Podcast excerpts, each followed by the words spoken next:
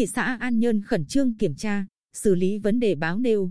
Báo Bình Định số ra ngày 18 tháng 8 năm 2020 có đăng bài không nên trồng mai trong khuôn viên nghĩa trang liệt sĩ.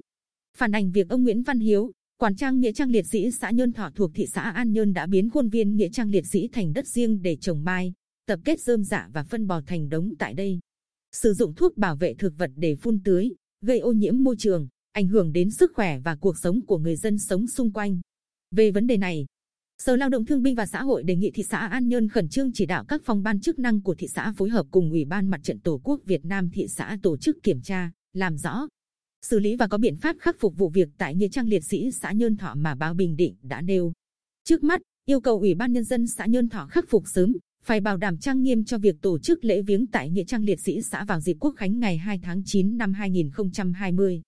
Sở Lao động Thương binh và Xã hội chỉ đạo Ủy ban nhân dân xã Nhơn Thọ khẩn trương khắc phục vụ việc, sớm trả lại hiện trạng ban đầu tại nghĩa trang liệt sĩ của xã để đảm bảo nơi an táng liệt sĩ được nghiêm trang.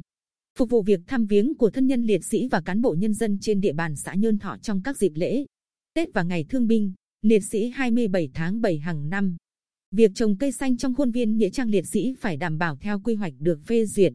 Sự việc nêu trên chưa có chủ trương cho phép và không có quy hoạch nên trái với quy định của pháp luật về công tác quản lý nghĩa trang liệt sĩ và không đúng với quy định về phân cấp quản lý nghĩa trang liệt sĩ của Ủy ban nhân dân tỉnh đề nghị Ủy ban nhân dân thị xã An Nhơn khẩn trương thực hiện các nội dung trên, báo cáo kết quả cho Ủy ban nhân dân tỉnh và Sở Lao động Thương binh và Xã hội trước ngày 15 tháng 9 năm 2020.